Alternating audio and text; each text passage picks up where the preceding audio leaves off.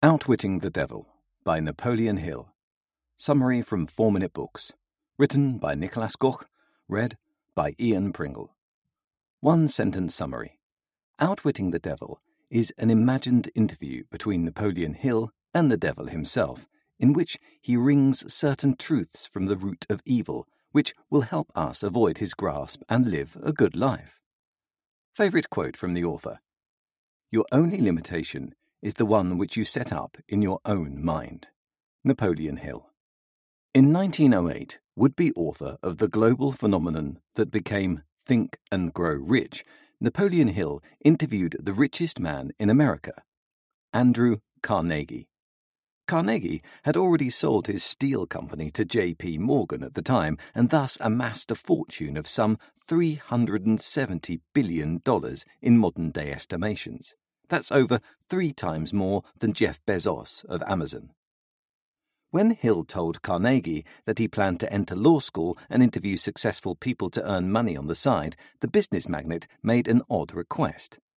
Why couldn't Hill just interview people full time, both the successes and the failures?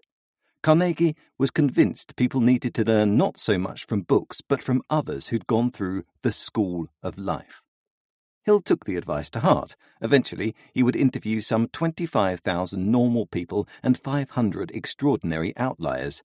Think and Grow Rich was a huge success, making Hill a rather famous figure himself.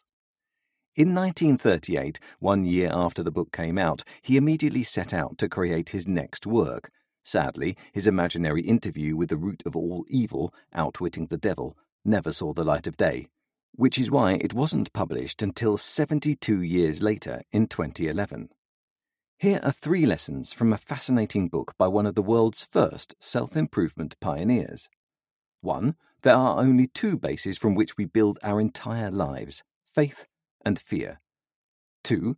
The devil's goal is to make all humans aimless drifters, and if we're not careful, he quickly succeeds. 3. To attain mental, spiritual, and physical freedom, we must follow seven principles and escape the devil's grasp. Whether you take the devil as the literal figure, an invisible force, or merely the antics of our mind, let's learn how to outwit him, shall we? Lesson 1. You spend your entire life operating from either fear or faith. Going into his fictitious interview with evil incarnate, Hill already knew one of the primary tools in the devil's belt fear.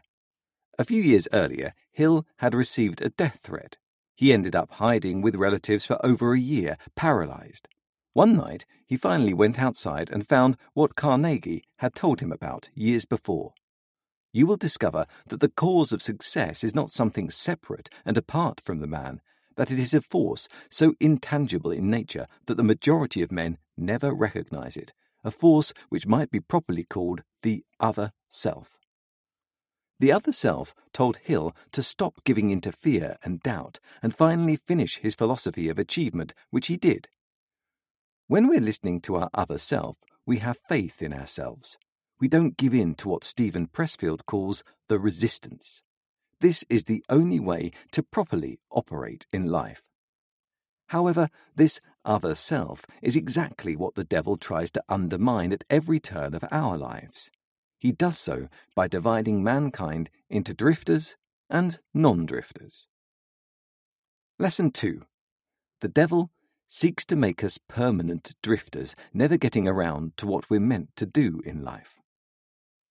Once he starts drilling the devil for the most common fears he uses against man, Hill quickly finds he has even cleverer ways of ruining us. The devil claims to first invade our minds with the principle of habit, in order to then establish the habit of drifting. Here's what drifting is, straight from the horse's mouth. I can best define the word drift by saying that people who think for themselves never drift, while those who do little or no thinking for themselves are drifters. A drifter is the antithesis of a stoic. Drifters let themselves be tossed around in life and allow externals to dominate their minds. They go nowhere because they're not using their brains to think. Later in the book, Hill explains how drifting eventually turns into a hypnotic rhythm which keeps people busy with trivialities, and over time, drifting becomes permanent. Unless we outwit the devil, that is. Lesson 3. There are seven principles which help us gain mental, spiritual, and physical freedom. After he forced the devil to reveal every dirty trick in his book, Hill finally goes about asking the Master of Evil for the ways in which we can combat his dire forces. He reveals seven principles humans should follow to find freedom in all walks of life. 1. Definiteness of purpose. Choose a purpose, a grand aspiration, a big goal, and move towards it relentlessly. 2. Mastery over self. Discipline equals freedom. If you're driven by impulse all your life, you'll go nowhere, like a drifter. 3. Learning from adversity. Failures are just failures. Whether we learn from them or let them stop us is up to us. 4. Controlling environmental influence. Who you hang out with matters. What your room looks like matters. 5. Time. Time can make drifting and negativity permanent but it can also make positivity and wisdom permanent. 6. Harmony. In order for you to balance mental, spiritual, and physical aspects of your life, you must be the main actor. 7. Caution. Always act, but always think before you act. Setbacks happen to the best of us, but those setbacks can quickly turn into lasting indecisiveness. Don't let them. Don't let the devil win. Life's too important of a game for us to lose it. Outwitting the Devil Review.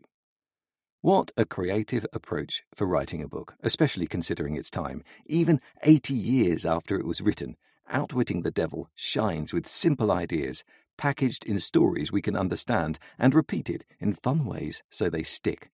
Napoleon Hill may have been a controversial figure, but in his writing, I sense he had his fellow citizens' best interests at heart. What else can you learn from the Blinks?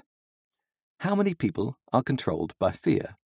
What privilege only humans have?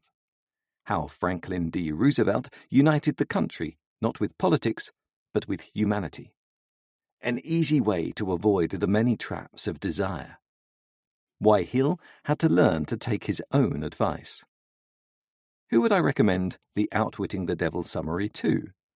The 27 year old office worker who's already bored with life at the beginning of her career. The 43 year old writer who struggles with procrastination, and anyone who feels like a spectator in their own life.